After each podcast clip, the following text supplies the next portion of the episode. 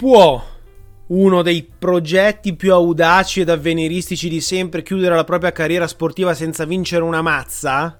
Ma certo che sì, e oggi siamo qui per questo, ragazzi. Bentornati o benvenuti. Io sono Balco, questo è il podcast di Infulgear Motorsport. Infulgear Motorsport. Vi ricordo, prima di iniziare questa nuova puntata, di iscrivervi, mi raccomando, sulla vostra piattaforma di ascolto preferita in base a dove ci state ascoltando, insomma Spotify, Apple Podcast, Amazon Music o YouTube. Vi ricordo che c'è anche il canale YouTube di questo canale dove ricarico tutti gli episodi, andate a iscrivervi su YouTube, se siete già su YouTube mettete un bel like, mi raccomando, così mi aiutate un po' con la diffusione di questi di questi contenuti. Se volete supportare il progetto, patreon.com slash infulgear, trovate comunque tutti i link in descrizione, potete contribuire a questo progetto proprio economicamente, anche a livello simbolico. Volevo ringraziare Luca Giraudo, Mattia Colombo e un anonimo, sono le tre persone che questa settimana si sono iscritte su Patreon e quindi grazie ragazzi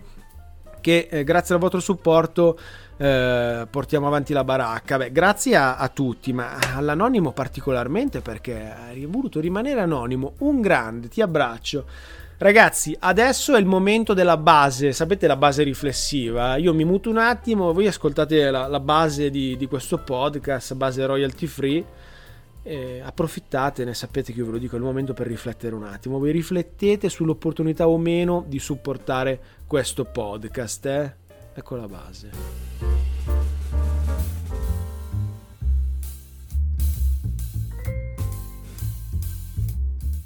Ciao, cominciamo che qua mi sa che è lunga, ragazzi. Qua è lunga. Allora, RS Cube, di cosa sto parlando? Sto parlando della prima motocicletta che Aprilia schierò nella classe MotoGP. Adesso c'è la RSGP, ok, una moto che è stata introdotta nel 2015, ma prima ci fu la RS Cube. Fu una moto, diciamo, capostipite perché debuttò proprio nell'anno in cui arrivò la MotoGP, nell'anno in cui ci fu il passaggio tra la 2 dalla 2 alla 4 tempi. Prima però dobbiamo fare un attimo un, un, um, un, flashback, un flashback, perché non fu la prima volta di Aprilia nella classe regina, la RS Cube. Il progetto che catapultò la Casa Veneta nella 500, quella che a metà anni 90 era la classe regina, fu la Aprilia RSV tratti W, trattino 2 500, un progetto che vedeva al capo un certo Jan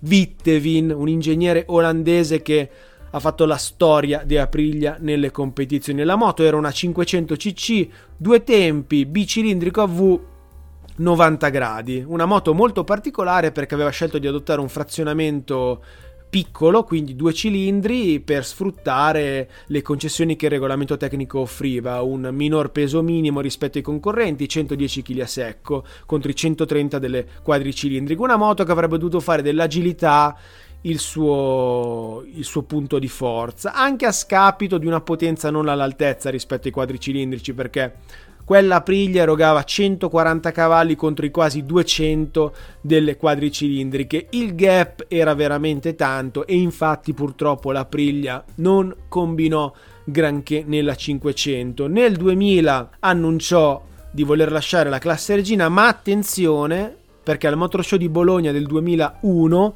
la casa di Noale, tramite Ivano Beggio, all'epoca presidente, e Jan Wittevin, svelò il nuovo prototipo che dall'anno successivo avrebbe corso nella neonata MotoGP, un'impresa che vedeva nei ranghi anche un giovane ingegnere, un giovane ingegnere di 35 anni che arrivò a ricoprire in quel progetto il ruolo di project leader. Sto parlando sì di Luigi Dalligna, l'attuale, l'attuale, il papà delle attuali Ducati Desmo 16, le motociclette che da 2-3 anni dominano la MotoGP. Ed è bene ricordare che questo progetto venne varato dall'Aprilia di Ivano Beggio, figlio del fondatore Alberto Beggio. Aprilia SPA era ancora un'azienda di fatto di un imprenditore, non di una multinazionale e non aveva gruppi industriali più grandi alle spalle. Le risorse erano inferiori rispetto alla concorrenza, non era possibile progettare e realizzare motori in proprio. Aprilia si affidava agli austriaci di Rotax per i modelli stradali in quegli anni, come Rotax era il motore della Aprilia RS 125 stradale, come Suzuki era il motore della storica Aprilia RS 2.5. Sì, la RS 2.5 montava il motore di una rivale, la Suzuki 250 Gamma. Per questo per questo era importante l'estro, la fantasia e soprattutto il supporto di fornitori esterni che avessero il medesimo approccio, non standard, possibilmente fuori dal comune, in tutti i sensi, diciamo fuori dal mainstream motociclistico. Nasce quindi in questo contesto la Aprilia RS Cube che sfruttando il nuovo regolamento della neonata classe regina MotoGP montò un motore tricilindrico in linea 990 4 tempi, un motore capace di erogare 240 cavalli in configurazione di gara e che riuscì ad arrivare a circa 260 cavalli tra i test e un'ultima evoluzione che non corse mai e della quale vi parlerò in questa puntata. Il tutto a un regime di rotazione superiore ai 15.000 giri. Molti, molti si chiederanno il perché di questo insolito frazionamento che di fatto non avrà mai per Aprilia una, un'emanazione stradale. Uno dei motivi, bah, può essere, è il voler differenziarsi dai rivali nipponici, eh, ma sì e no, perché in realtà il vero motivo fu una scelta di fornitori che adesso vi spiegherò, ma regolamentare, perché il regolamento favoriva i frazionamenti insoliti come il 3 e il 5 cilindri. Il 5 cilindri tra l'altro venne adottato da Honda perché? Perché il 3 e i 5 cilindri rispetto al 4 avevano un peso uguale o minore da dover rispettare e adesso vi spiego. Il regolamento tecnico MotoGP varato per il 2002 e che resterà in vigore per diversi anni fino al cambio di cilindrata, alla riduzione alla 800 nel 2007, imponeva una cubatura massima di 9,90 cc 990 cc, ma non limitava il frazionamento. Ogni frazionamento era collocato in fasce di peso che la motocicletta avrebbe dovuto rispettare. Questo sistema prevedeva un peso minimo di 135 kg per i motori con 3 cilindri o meno.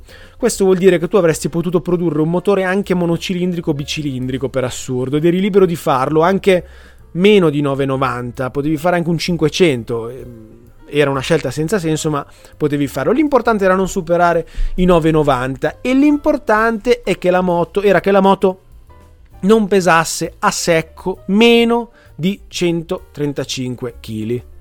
Se invece avessi voluto optare per un 4 cilindri o un 5 cilindri, il peso minimo saliva a 145 kg.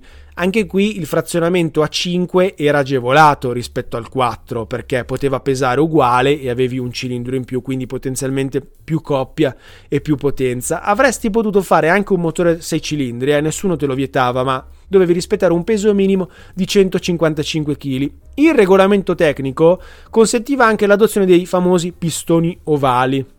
Ok, una soluzione che tra l'altro Honda adottò anni prima sulla NR. C'era tuttavia una tabella peso differente per questa tipologia di motore che non era comunque vietato. A parità di cilindri rispetto ai pistoni tradizionali 10 kg in più di peso minimo. Quindi se avessi voluto fare un V4 con pistoni ovali, anziché il peso minimo di 145 kg avrei dovuto eh, rispettare il peso minimo di 155 kg. Prendevi la fascia di peso superiore.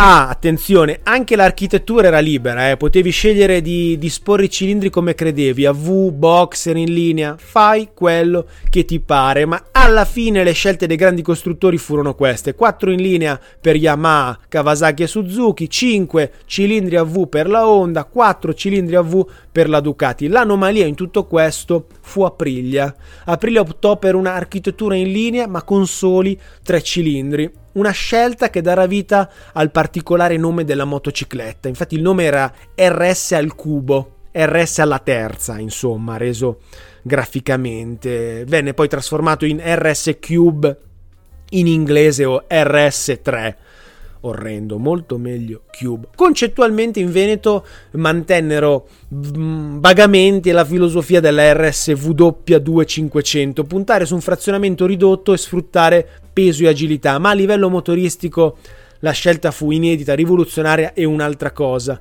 perché se la vecchia 500 pativa i cavalli, non aveva potenza, la Cube ne aveva anche troppa. Eh sì, perché per la realizzazione del propulsore mm, vi dicevo che Aprilia doveva affidarsi a fornitori esterni e Aprilia aveva deciso di collaborare con la Cosworth. Sì, la Cosworth di Formula 1, il costruttore motorista britannico. Eh, la Cosworth sviluppò il motore insieme a Jan Wittevin e questo motore aveva una cubatura di 330 cc per cilindro. Avete già capito? Molto simile a quella dei V10 da 3 litri usati in Formula 1 e grazie a questo è stato possibile risparmiare molto tempo sullo sviluppo e allo stesso tempo utilizzare tecnologie già testate in pista con elevati carichi di stress come per esempio l'avanzatissimo richiamo pneumatico delle valvole, valvole che erano 4 per ogni cilindro, derivato appunto dai motori impiegati sulle monoposto che correvano in Formula 1 in quegli anni. Ma questa non era l'unica chicca tecnologica che impreziosiva il gioiello italiano, eh. erano presenti infatti anche il traction control e uno dei primi ride by wire, ovvero un controllo elettronico dell'acceleratore con la manopola del gas che non era collegata al corpo farfallato tramite un cavo fisico, ma trasmetteva un impulso elettrico alla centralina attraverso un sensore. Il cambio era a 6 marce estraibile, sempre in presa, e la frizione una multidisco a secco in fibra di carbonio e l'albero motore era controrotante. Queste sono le spec, le spec, le specifiche, ma una delle sfide più grandi del team di Jan Wittevin, l'ingegnere olandese classe 47 che ha lavorato 40 anni in Italia con Gilera Cagiva e soprattutto Aprilia, seguendo evoluzione e trionfi del reparto corse di Noale nella 125 e nella 2,5. Fu lui il papà di quelle moto. Beh, il grande lavoro che toccò ad Aprilia Racing fu quello di integrare l'acceleratore con la centralina, perché l'acceleratore andava mappato e questa era una grandissima novità. Non essendo meccanico per ridurre i lag e dare ai piloti la sensazione di avere nel polso destro un comando immediato, ci voleva una grande elettronica, un'elettronica funzionale, funzionante, responsiva, si può dire, veloce, ok? Era fondamentale dare al pilota la sensazione di avere nel polso destro un comando immediato, sensibile, preciso, in grado di abbattere una barriera anche psicologica, perché spesso descriviamo i piloti come dei pazzi, degli incoscienti, oddio, una volta magari, e però ragazzi, convincere un pilota che eh, da gas attuando dei, cioè dando degli impulsi elettrici e non muovendo un cavo, vi assicuro, vi assicuro che non è una cosa facile. Quindi dovettero anche abbattere questa barriera mentale all'inizio. Ebbene, il progetto, anche per questo motivo guardato con occhi più moderni, è stato da tanti tecnici ritenuto troppo evoluto per l'epoca. Perché? Perché il livello di elettronica applicato al motociclismo era in quel periodo non all'altezza del potenziale motoristico della Cube una moto che aveva una potenza mostruosa, coppia e potenza da panico, abbinati tra l'altro a una leggerezza superiore, a un'agilità superiore, a una compattezza rispetto ai rivali. Due cose che potenzialmente, qualora avessero funzionato, avrebbero potuto dare i crismi della moto vincente all'Aprilia, ma ciò non avvenne. Considerate che la RC211V dell'HRC con motore V5, il riferimento assoluto della prima fase storica della MotoGP, una motocicletta sviluppata dalla più grande casa motociclistica del mondo, con risorse molto più grandi di Aprilia e con un know-how non me ne vogliano noale più elevato di Aprilia, erogava nella sua prima evoluzione 220 cavalli a 14.000 giri e nell'ultima del 2006, un'evoluzione che venne raggiunta dopo titoli, titoli, vittorie e vittorie, con tutti i controlli elettronici finalmente integrati, toccava i 250 cavalli. La RS Cube buttava fuori 250 cavalli già nella prima evoluzione, 2003-2004, quella che seguì il prototipo, il primo prototipo del 2002 e il motore rivisto nel 2005, che non ha mai corso, puntava a quota 260 cavalli con un regime di rotazione superiore ai 15.000 giri.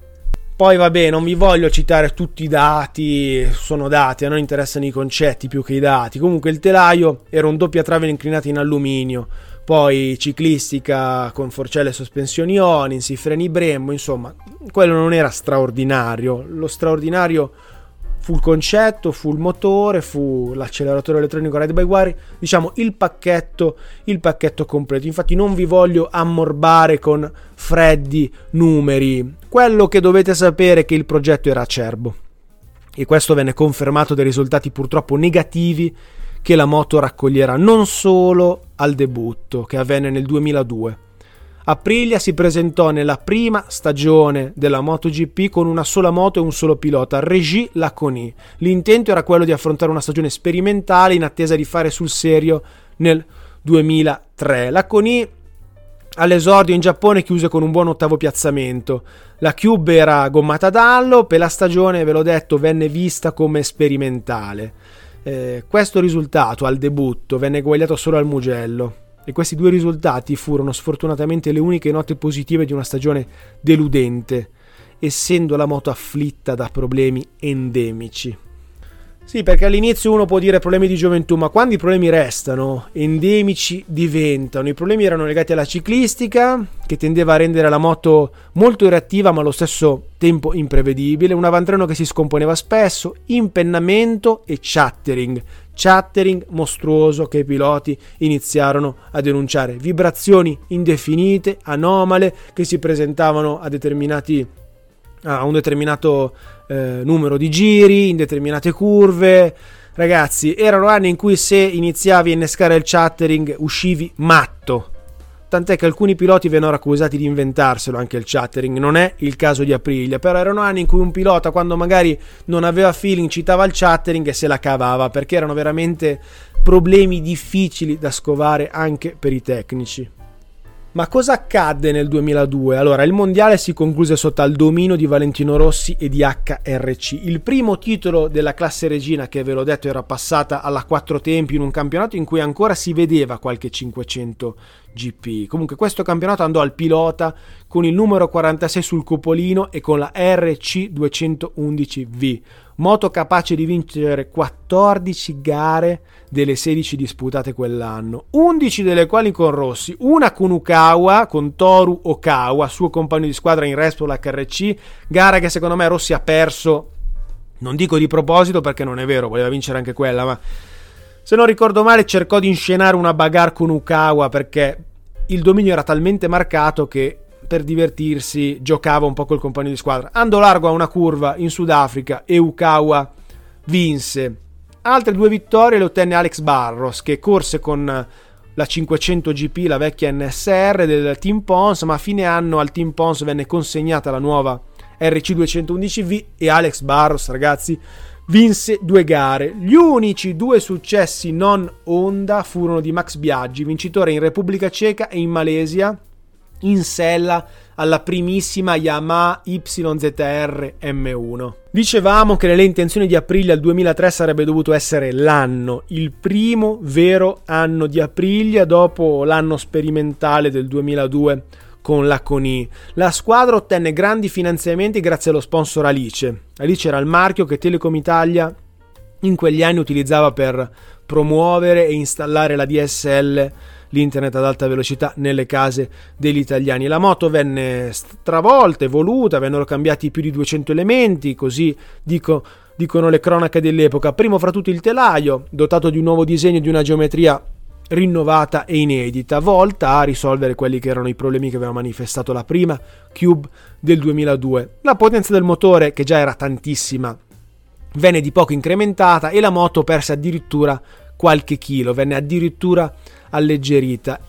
E ragazzi, i due piloti erano dei signori piloti perché i semi manubri della RS Cube vennero affidati a Colin Edwards e Noriyuki Aga, mica pilotini. L'obiettivo era chiaro, ottenere risultati di spicco e stare in mezzo ai grandi, anche a fronte degli importanti sforzi economici che erano stati richiesti. La stagione 2003 iniziò con un ottimo sesto posto di Edwards a Suzuka e ragazzi fu il miglior piazzamento stagionale e quando la prima gara ottieni il miglior piazzamento stagionale c'è qualcosa che non va. Infatti a Noale non erano ancora riusciti a risolvere i problemi della Cube.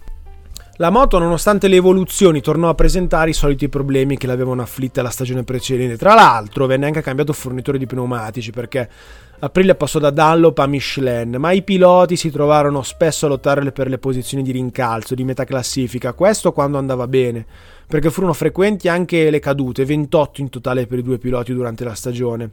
E resta chiara nella mente degli appassionati l'immagine di Edwards in sella alla RS Cube avvolto dalle fiamme. Questo episodio avvenne al Sachsenring in Germania durante le prove libere. Il tappo del serbatoio si staccò, il carburante finì sui collettori del tre cilindri Cosworth, innescando immediatamente un incendio che avvolse Colin e la moto. Texas Tornado si dovette buttare dalla moto in corsa che era diventata una palla di fuoco a circa 150 km/h per evitare ustioni. Non fu un problema tecnico, questo è quello che sembra, nel senso il tappo si staccò a causa di un fissaggio maldestro da parte di un tecnico a priglia, ma certamente non fu un bello spettacolo per una moto che aveva problemi qua e là e che iniziò pure ad avere la fama della moto che prendeva fuoco. Il titolo 2003 andò ancora una volta a Valentino Rossi con la Honda. La casa di Tokyo vinse tutti i Gran Premi in programma, ad eccezione del GP di Catalunya del 15 giugno 2003, dove a trionfare fu la nuova Ducati GP3 debuttante con Loris Capirossi. A riguardo potete andare a recuperare l'episodio 10 del podcast di In Full Gear, dove abbiamo affrontato tutta la storia della Ducati in MotoGP dal 2003 ad oggi raccontando quella prima MotoGP. E Aprilia dovette incassare la moto italiana rivale, la Ducati, che al debutto vinse, mentre loro al secondo anno erano ancora lì a leccarsi le ferite, tant'è che Aprilia arrivò quarta nel costruttori con 81 punti, un risultato che dovete dimensionare ai 395 punti di Honda, ai 225 di Ducati e ai 175 di Yamaha. Aprilia riuscì a arrivare davanti a Suzuki e Kawasaki, che erano due costruttori in assoluta difficoltà con la nuova classe. Insomma, non possiamo vederlo sicuramente come un successo. Che le cose non stessero andando bene lo si era capito già nell'inverno tra il 2003 e il 2004, quando Aprilia perse i suoi due piloti di punta che scelsero strade diverse. Aprilia si trovò a dover affrontare la stagione 2004 con una nuova RS Cube, secondo me tra l'altro la più bella esteticamente. Venne un attimo rivista nella carrozzeria, la livrea eh, divenne bianca con lo sponsor MS, sponsor dei tabaccai. Tra l'altro MS era un marchio italiano mm, originato anni or sono monopo- dai monopoli di Stato in Italia un marchio che, un'azienda che fa parte del gruppo BAT, British American Tobacco. Eh, il, la partnership con, eh, con, la British American Tobacco di Aprilia è decennale, nel senso che sponsorizzava Aprilia da, da, diversi anni, tant'è che nel 2003 uno dei main sponsor insieme a Telecom con Alice era la Saks, marchio sempre della British American Tobacco, che nel 2004 decise, decise di impiegare il marchio italiano MS, cambiando in toto la livrea della moto. Tra l'altro le MS erano fatte a Lecce in quel, in quel periodo.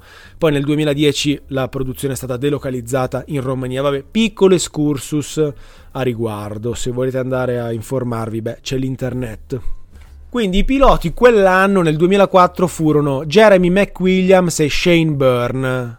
Piloti che non riuscirono a migliorare la situazione anzi riuscirono a peggiorarla, poveri, non colpa loro perché comunque la moto non andava, non funzionava bene, ma passare da Aga e Edwards a McWilliams e Shane Byrne, mm, ragazzi, parliamo di una moto che faticava con Aga, talento irregolare ma cristallino, e Edwards, due volte campione del mondo Superbike pochi anni prima e nel fiore dei suoi anni. Nori?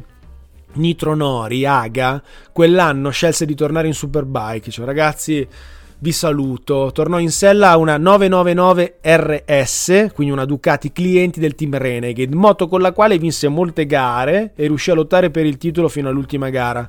Titolo che andò all'ufficiale James Toseland, mentre Colin preferì accasarsi nel team Gresini, sempre in MotoGP, proprio in sella alla Honda RC211V clienti e ottenne due podi nella classe regina con una Honda privata.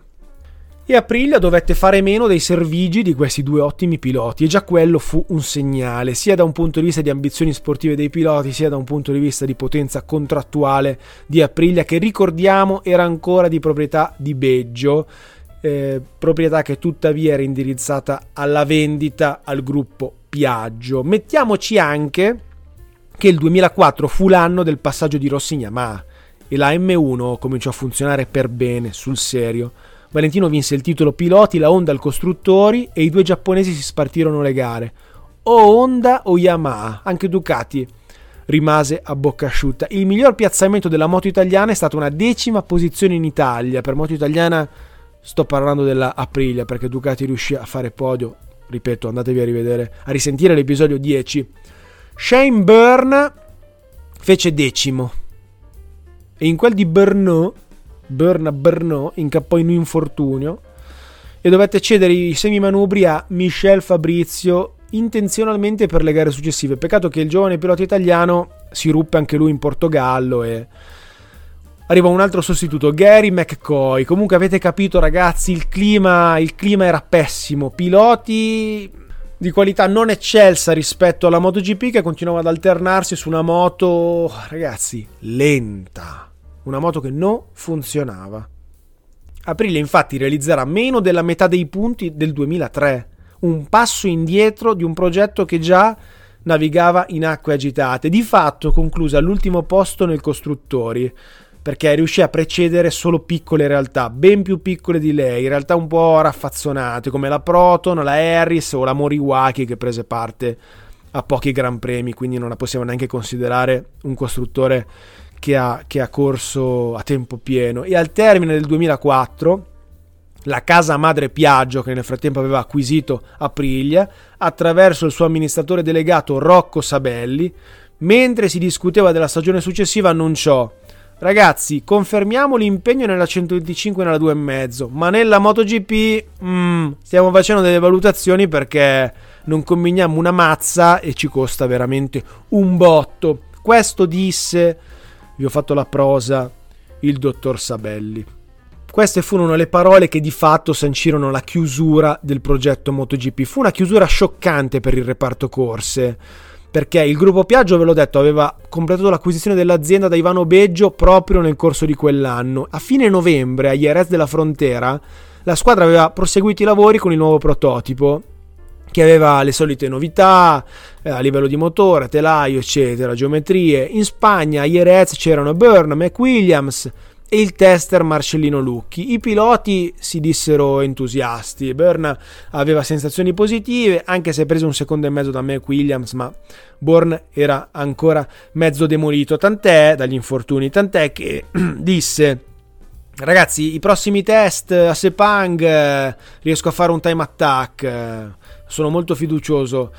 Burn magna tranquillo, la Cube non arrivò al panettone. Eh, però allora, se ne leggono molte a riguardo. Se ne leggono molte a riguardo. Al solito sembra che, ragazzi, se avesse corso nel 2005 avrebbe fatto.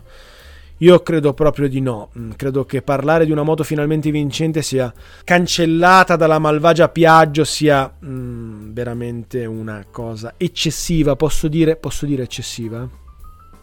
perché la Cube aveva dei problemi che erano diventati endemici, partiva indietro rispetto agli altri e aveva una line-up con tutto il rispetto che era quello che era. Eh, Burner e McWilliams erano buoni piloti ma non erano certo dei fulmini di guerra per la MotoGP e contro lo strapotere Honda e Yamaha faticava di brutto anche la Ducati, pur riuscendo a vincere un paio di gare. McWilliams, classe 1964, aveva 40 anni. Era un pilota a fine corsa, infatti terminato il 2004 di fatto si ritirò dal professionismo, pur continuando a fare sporadiche gare qua e là. Ah, vi devo citare la wildcard in Moto2 disputata nel 2014 a Silverstone. Eh. Avete già fatto i vostri calcoli, aveva 50 anni, però ragazzi era arrivato. Tra le virtù di Mac Williams eh, era un pilota British Tobacco, British American Tobacco, era stato sempre sponsorizzato dalla, dal Sax, da, da, dal marchio Sax delle sigarette, quindi anche lì ci fu, ci fu diciamo la volontà di, di fargli occupare una sella pura a quell'età. Diciamo che poteva essere un collaudatore ragazzi, ma non un pilota titolare, mentre Burn Shane Byrne, classe 76, veniva dal BSB, il campionato britannico Superbike, che tra l'altro nel corso della sua carriera vincerà sei volte, ma fino a quel momento non aveva esperienza con i prototipi e nemmeno a livello iridato, ad esclusione di una clamorosa doppietta nel 2003 a Brands Hatch, quando da wild card vinse entrambe le gare al debutto nella serie con una Ducati 998 di Paul Bird Motorsport, ma erano altri tempi, quelli in cui le wild card conoscevano a memoria le piste, i team ufficiali non avevano i dati e i piloti local sì, arrivavano, vincevano e se ne andavano. Succedeva, succedeva negli Stati Uniti, succedeva in Giappone, anche nel moto mondiale. Poi un giorno magari farò una puntata dedicata a queste wildcard di successo. Quel campionato e quei campionati vennero vinti dal Rossi probabilmente più in forma di sempre, vincitore eh, quello stesso anno di 11 Gran Premi con 147 punti di vantaggio su Marco Melandri, vincitore delle ultime due gare e migliore degli altri in sella alla Honda di Gresini, davanti pure al futuro campione Nicky Hayden terzo con la Honda ufficiale. Insomma, per portare avanti il progetto c'era bisogno di altro, ovvero offrire contratti ad almeno un top rider, ma non c'era il budget e la moto non era attrattiva. Ragazzi, erano i tempi in cui il pilota faceva molta più differenza di oggi, mi spiace dirlo, ma è così. Non bastava concentrare gli sforzi sulla sola motocicletta, in più la motocicletta non funzionava. Colin Edwards, anni dopo, la descrisse, descrisse la Cube come una moto con del potenziale, selvaggia, ma che aveva pezzi fatti da uno, pezzi fatti dall'altro, messi assieme e sulla quale c'era veramente da lavorare tanto e il tempo era finito. Il gruppo Piaggio ricollocò gran parte del team che aveva sviluppato la RS Cube, Gigi Dalligna incluso, su un nuovo progetto la Aprilia RSV4, la nuova superbike con motore V4 che avrebbe dovuto segnare il ritorno di Aprilia nel mondiale delle derivate dalla serie, con un progetto tutto nuovo ed un motore finalmente realizzato internamente. Questo gruppo di lavoro, cementato dai capitali di Piaggio e con nuovi inserimenti che permisero di realizzare un motore internamente, tra, tra tutti la, l'approdo dell'ingegner Lombardi, diede alla luce una delle superbike più belle e vincenti di sempre. Ma per quanto riguarda la RSV4, andate a recuperarvi l'episodio Aprilia l'Italia. Si tratta dell'episodio numero 7 del podcast di Infull Gear. Ne ho parlato lì. Ma quanta MotoGP c'è nella RSV4? Tanta, sapete perché tanta? In primis perché il gruppo di lavoro venne preso dalla MotoGP Cube e portato a lavorare sulla RSV4, ma anche perché la RSV4 fu a, da base al futuro di, Moto, di Aprilia in MotoGP, perché il motore, il V4 Aprilia, permetterà alla casa veneta di riassaporare eh, la MotoGP in maniera ufficiosa attraverso la ART Sigla che stava sempre ufficiosamente per Aprilia Racing Team, ma senza voler spendere direttamente il proprio nome. La ART, ART, fu una squadra che a partire dal 2012 tornerà nel motomondiale sfruttando la nuova subclasse CRT, una categoria di moto con telai prototipo e motori derivati dalla serie pensata dalla Dorna, l'organizzatore del campionato MotoGP, per rimpolpare una griglia che continuava a perdere pezzi, che creava danni di immagine soprattutto a livello televisivo. Non potevi vendere un prodotto che aveva 12 moto in griglia, perché 12 MotoGP erano rimaste in griglia. La Art arrivò in MotoGP nel 2012 con la Art GP12, un mezzo prototipo fornito a squadre clienti, ma che vedeva sul campo la presenza di tecnici Aprilia. Pensate che tra i piloti Art c'era Aleix Espargarò, all'epoca con il team Aspar. Nel 2014 il pilota di punta del progetto ART fu Danilo Petrucci che da qualche anno correva con il team Yoda Racing Project, squadra che quell'anno ebbe in dote questa Aprilia mascherata. Magari un giorno parleremo di questa parentesi CRT MotoGP. Fatto sta che Aprilia colse l'opportunità per rientrare a piccoli passi nel motomondiale, fornendo queste motociclette a basso costo alle piccole squadre, mentre nel frattempo usciva dal mondiale Superbike per dedicarsi al nuovo progetto MotoGP sotto la guida del nuovo riferimento del reparto Corse Veneto ovvero Romano Albesiano, l'uomo che raccolse l'eredità di Gigi Dalligna, passato a Ducati MotoGP nel 2013. Un progetto che sarà varato nel 2015 con le Aprilia RSGP, prototipi nuovi di pacca con motore V4, V stretta tra l'altro, I gradi non vennero mai chiariti ufficialmente, ma era un 75 gradi, mentre il motore della RSV4 stradale era un 65. Attualmente per cronaca le RSGP sono V4 90 gradi come le Ducati, novità introdotta da qualche anno in Aprilia in luogo della V stretta adottata dal 2015 in avanti. Non è stato un percorso semplice quello di Aprilia. Eh, dal 2015 al 2023 ci sono voluti 8 anni per ottenere la prima vittoria in MotoGP. Non solo la prima vittoria dell'RSGP, ma la prima vittoria in assoluto di Aprilia nella top class del motomondiale. Tra l'altro, ottenuta da quella Leish Spargarò a distanza da 10 anni da quella parentesi con le CRT Aprilia. Ok, quelle moto un po' così. È diventato un pilota Aprilia e ha vinto la prima gara di Aprilia in MotoGP. Pensate che la stupenda avveniristica RS Cube nei suoi tre anni di impiego aveva lasciato nei referti ufficiali della MotoGP solo un segno, un appunto, un dettaglio se vogliamo. Il giro veloce di Nori Aga nel GP di Francia del 25 maggio 2003, 1.36 688. Nori Aga Aprilia RS Cube, Alice Aprilia Racing. L'unico segno che la Cube ha lasciato nel moto mondiale. Tra l'altro Nori alla fine fu ottavo a 36 secondi da 7G Bernau.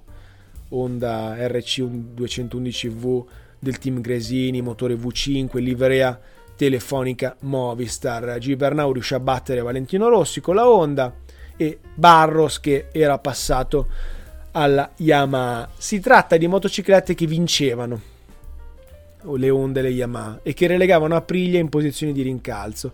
Si tratta di moto che dieci anni più tardi vinceranno ancora, continueranno a vincere, utilizzando i concetti che Aprilia aveva anticipato un decennio prima su di una moto che veniva battuta da soluzioni all'epoca convenzionali. Soluzioni che dieci anni più tardi evidentemente vennero messe a punto, affinate e rese funzionali alla poderosa evoluzione elettronica e alla raggiunta complessità delle centraline e dei software che governavano le MotoGP moderne, dieci anni dopo la loro introduzione. Questo di Aga fu il punto più alto da un punto di vista di statistica, il risultato puro. Nient'altro. Era una moto semplicemente troppo avanti per la sua epoca. Vedete, alcuni dicono che la Cube avrebbe potuto vincere la MotoGP, sarebbe potuta diventare la moto da battere grazie a questi concetti. Non avventuriamoci in queste speculazioni. Prendiamo il buono che ci ha lasciato Aprilia con la Cube, un progetto audace, un sound pazzesco, un motore unico e una grandissima impresa da parte dei tecnici che sono riusciti a mettere assieme una motocicletta con dei concetti assolutamente sorprendenti con un budget diverso rispetto ai costruttori contro i quali avrebbero dovuto correre più che contro i quali correvano perché purtroppo Aprilia di fatto non toccò mai palla in quegli anni, non riuscì a impensierire Honda, Yamaha e Ducati. Eppure qualche anno più tardi scoprimmo che Aprilia aveva preparato un nuovo prototipo. Si trattava della RS Cube 2005, una motocicletta che era stata completamente rivista sulla base dei dati che erano stati acquisiti a Jerez della Frontiera e che avrebbe dovuto prendere parte ai primi test del Motomondiale 2005 e chiaramente alla prima parte del campionato. Ciò non avvenne perché il gruppo Piaggio decise di cestinare, è brutto dirlo, ma così accadde, l'intero progetto MotoGP. Tra le particolarità di questa moto eh, ci fu un uh, nuovo motore a tre cilindri in linea. Vada bene, la base era comunque quella del motore Cosworth, ma venne riprogettato, venne riassemblato e il cambio venne integrato nel motore. Il risultato fu un propulsore molto più compatto che nelle intenzioni di aprile doveva essere più bilanciato e che quindi doveva, avrebbe dovuto dare anche un nuovo bilanciamento alla motocicletta. La potenza 260 cavalli, ma abbiamo visto che i cavalli erano relativi, quello che contava e quello che sarebbe dovuto contare era il funzionamento del pacchetto. Se questa sarebbe stata la moto della svolta o meno, beh, non lo scopriremo mai, non lo abbiamo non l'abbiamo potuto scoprire, questa moto non ha preso parte neanche ai test. Quello che è abbastanza certo è che nella migliore delle ipotesi fu la moto giusta nel momento sbagliato, arrivata proprio in una fase di transizione dell'azienda, proprio al cospetto di una nuova proprietà che decise di orientare diversamente il presente e il futuro di Aprilia. Le priorità cambiarono e il timone dell'azienda venne orientato verso il progetto di una superbike stradale con buona pace di quel reparto corse che comunque era stato in grado di costruire un prototipo, questo lo possiamo dire a prescindere dalle prestazioni, sempre più made in Aprilia e non più un puro assemblaggio di componenti che provenivano da terzisti e fornitori esterni. Un prototipo che è ancora conservato nel reparto corse di Noale con la sua bella silhouette in carbonio, quelle carene nere grezze pronte per i test che non arriveranno mai. Era una moto bella perché la guardi e dici è una moto bella, soprattutto l'ultima, soprattutto quella del 2004, quella bianca MS, una moto veramente bella. Per il resto la tecnica e quello che era sotto a quella bellezza lo abbiamo direi ne abbiamo parlato abbondantemente. Quello che posso dire è che il grande merito che dobbiamo dare a quel gruppo di lavoro è l'aver donato agli appassionati una moto che è rimasta nel cuore, nonostante un ruolino sportivo irrilevante, perché di questo parliamo. E quando riesci a essere speciale, beh, hai già vinto. E la Cube fu una moto speciale, realizzata da tecnici e da ingegneri con le palle quadrate, anzi con le palle cubiche. Bene amici miei, direi che per oggi è tutto. Spero che l'episodio sia stato di vostro gradimento. Io vi ricordo di iscrivervi al podcast, se state ascoltando l'episodio su YouTube, di iscrivervi al canale, attivare le notifiche e mettere like e se volete addirittura supportare economicamente questo progetto, patreon.com slash infulghiar oppure attraverso il link in descrizione trovate anche la possibilità di fare le vostre donazioni PayPal. Io vi saluto, quindi un saluto da Balco, un saluto dal podcast di Infulghiar che è il mio podcast ma un po' anche il vostro. Al solito, se ho detto qualche inesattezza, me ne scuso, fatemelo sapere, ma vi assicuro che parlare 40 minuti senza dire cazzate è impossibile. Ci vediamo, ci sentiamo al prossimo episodio. Ciao.